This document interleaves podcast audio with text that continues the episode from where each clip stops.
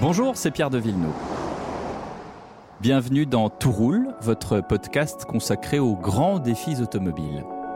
Cette semaine, je vous emmène avec moi à bord de celle qui a été la voiture officielle de Roland Garros 2022, la Renault Mégane E-Tech. Elle affiche une très grande autonomie WLTP. WLTP, c'est une norme européenne d'homologation, mais à quoi sert-elle? Comment sont effectués les tests? C'est ce que nous allons voir avec l'un de nos experts, juste après notre essai embarqué. Vous êtes dans Tout Roule, un podcast produit par Europe 1 Studio avec Mobiliance. Chers amis, nous sommes à bord de la nouvelle Mégane E-Tech. Et la Mégane E-Tech, euh, d'apparence déjà, euh, bah, elle est très belle. La ligne de pavillon est assez haute. La ligne de pavillon, ça veut dire jusqu'en haut des portières. Et le toit est rabaissé. Vous savez, quand un designer automobile souvent dessine une voiture, quelle qu'elle soit, que ce soit un monospace, une voiture de sport, etc., les vitres font euh, vraiment presque une, petite bande d'un centimètre sur le dessin, ce qui fait que la voiture a l'air beaucoup plus euh, trapue.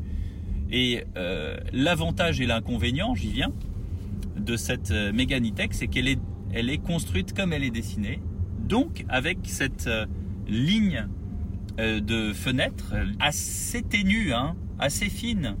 Mais vous me voyez venir. L'inconvénient, à mon avis, majeur de cette voiture, même si encore une fois elle est très très joliment dessinée, ben, c'est qu'on voit pas grand chose. C'est assez, euh, assez étonnant et une fois à l'intérieur, l'œil se promène sur les différents matériaux que compose cette voiture. Nous avons quelques plastiques. Ah, c'est pas des plastiques durs, mais c'est pas des plastiques moussés. C'est un peu un entre-deux. Bon, ça va, c'est de la bonne qualité. On a de l'alcantara sur l'intérieur des portes. Ça, c'est très très beau sur, euh, sur un côté. On a du tissu là, sur le tableau de bord, entre la vitre et le tableau de bord. On a du tissu. Ça, c'est vraiment très très quali, c'est très très beau. Ce tissu enveloppe d'une certaine manière la planche de bord. Euh, évidemment, c'était attendu, on a un grand grand cockpit qui donne toutes les euh, indications euh, radio, voilà, on peut brancher Europe 1. Au quotidien, prenez ah bah, sur la pub.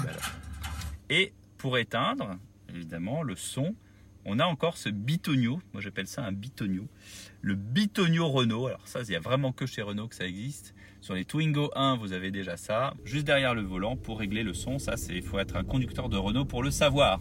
Voilà.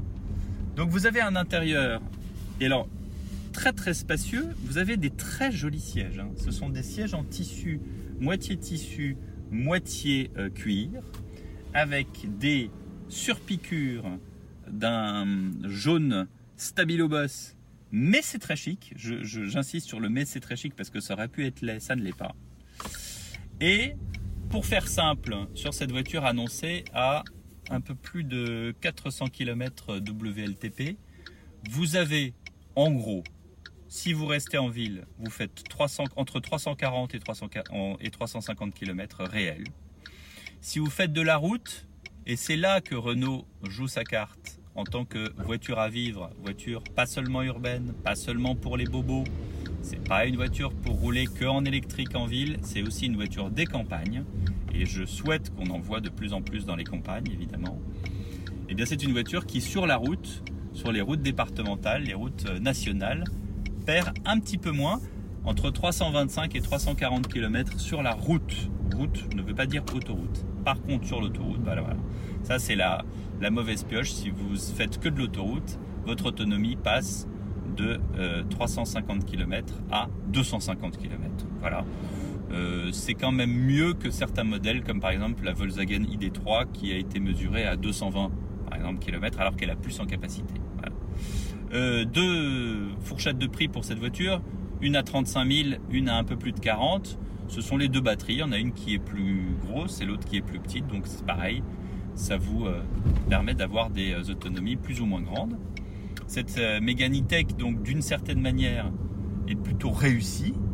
C'est une Renault avec un, j'allais dire, une, un style affirmé Renault. Donc d'un côté, on se dit cocorico parce que voilà, c'est une voiture française, elle est plutôt bien finie, elle est, elle est joliment faite, elle est agréable à conduire, il y a une souplesse, mais bon, ça c'est une voiture électrique, hein, qu'elle soit euh, japonaise, américaine, européenne, peu importe. Il y a une souplesse dans les électriques qu'il n'y a plus, plus vraiment. Hein.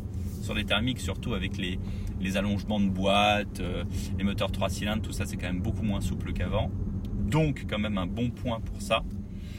Et puis des suspensions raides, mais ça, j'ai envie de dire, les conducteurs de Renault ne seront pas dépaysés. Vous savez, il y a toujours eu une opposition Peugeot-Renault. Les Peugeot, c'est confortable.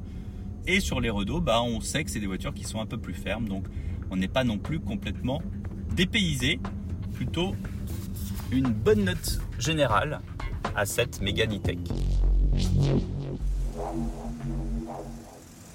Alors ça y est, j'ai rendu euh, les clés de la Mégane E-Tech et nous allons en savoir un peu plus sur ce fameux WLTP avec un expert.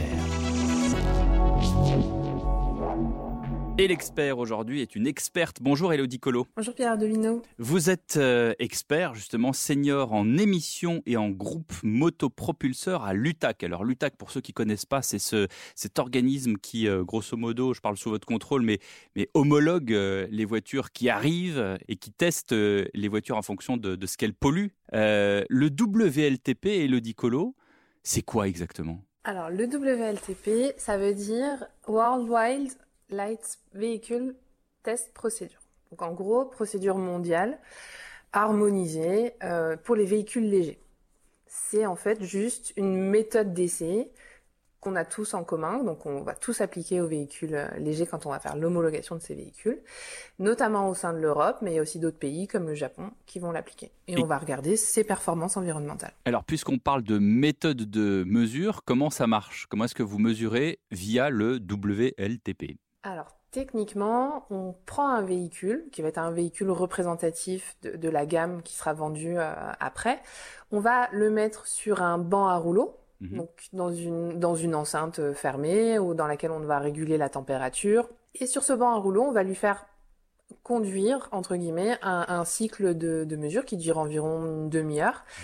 Et pendant ce cycle, où il y a un peu de ville, un peu de route, un peu d'autoroute, c'est dynamique, il y a des changements de rapport pour les véhicules qui ont des changements de rapport, on va mesurer euh, les consommations, donc d'énergie, euh, de carburant si c'est un véhicule qui a un carburant, euh, les émissions de polluants, de CO2, et également l'autonomie pour les véhicules électriques.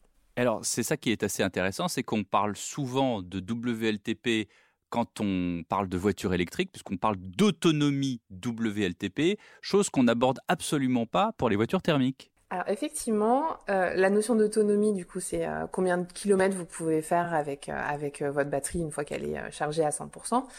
Il y a quand même, en fait, quand vous regardez sur les véhicules thermiques ou sur les véhicules hybrides, une notion de consommation et de CO2, et c'est mhm. aussi des consommations et des CO2 qu'on a mesuré sur un WLTP. C'est juste que sur la communication, on va moins mettre l'accent sur le fait que c'est un WLTP qu'en véhicule électrique, parce qu'en véhicule électrique, il y a des constructeurs qui jugent que euh, ce cycle-là, cette méthode-là, elle a l'avantage d'être harmonisée, c'est-à-dire qu'on va tous faire la même chose, tous les véhicules vont être sur une base comparable. Par contre, vous, quand vous allez prendre votre, votre voiture, si ce jour-là il fait moins 5 degrés, ou si ce jour-là il y a votre chanson préférée qui passe à la radio, par exemple, vous n'allez pas avoir exactement la même conduite que euh, ce qui s'est passé vraiment quand on a fait la procédure WLTP. Donc vous, Elodie, euh, qui avez l'habitude et qui mesurez les voitures à peu près euh, tous les jours, vous êtes d'accord pour dire que le WLTP, c'est pas vraiment, euh, c'est pas la vraie conduite. Vous qui écoutez des chansons visiblement dans votre voiture et qui aimez bien accélérer un peu sur une voiture électrique, bah faut toujours se dire que l'autonomie c'est un petit peu moins que le WLTP. Ça peut, souvent, oui. De combien de pourcents? 10, 15% Alors ça, par contre, ça va dépendre du type de chanson que je vais écouter quand je vais être dans ma, dans ma voiture. euh, en général, c'est très dépendant des, des, conditions. Alors de la conduite, bien évidemment, je viens de vous le dire, mais aussi des conditions euh, extérieures, typiquement de température. plus il fait froid pour les voitures électriques, et plus elle a froid et donc du plus elle consomme de batterie. C'est ça. Et il y a aussi le fait que vous allez vous mettre des consommateurs que nous on va pas mettre pendant le WLTP. Donc ça peut être soit brancher votre téléphone pour le recharger ou votre GPS, ça peut être bah, mettre la clim parce que pendant le WLTP, on n'utilise pas la climatisation, typiquement. Mhm. Et donc, ces petites choses-là, qui sont des choses de, de conduite réelle, qui vont faire qu'on va avoir une petite différence entre euh, ce, ce, Ouais. ce résultat laboratoire et On- la vraie vie. Dites-moi, euh, Elodie Colo, euh, chez les constructeurs, certains disent l'autonomie, elle est entre euh, 560 et 670 km. Pourquoi euh, maintenant mettre des fourchettes? Alors ça, c'est aussi le WLTP. Par exemple, si vous, avez- vous achetez euh, une, une Mégane e-tech, Mhm. vous allez avoir plusieurs options. Et ces options-là, elles vont avoir une influence, en fait, sur votre autonomie. Par exemple, si c'est un toit en verre, Mhm. ça va être euh, un peu plus de masse pour le véhicule. Si vous avez euh, des belles jantes en 18 pouces, euh, en aluminium, ça, ça va avoir une influence sur l'aérodynamique du véhicule. Et tous ces paramètres-là, en fait, ils vont avoir une influence sur le CO2 si c'est un véhicule euh, thermique ou hybride et sur l'autonomie si c'est un véhicule euh, électrique pur. Vous vous rendez compte quand même, Elodie Colo, des, des- des différents, euh, j'allais dire, angles, euh, à la fois l'autoroute, la ville, les jantes, le coffre de toit. le- Euh, On comprend que le, que le consommateur aujourd'hui soit un peu perdu sur cette histoire d'autonomie en WLTP. Effectivement, le WLTP, l'avantage qu'il a, c'est que il va mettre tous les véhicules au même niveau, c'est-à-dire qu'on va pouvoir les comparer entre eux de manière identique. Quand on vous donne un 400 km pour un véhicule et un 350 km, il y aura aussi ce delta-là pour l'utilisation réelle.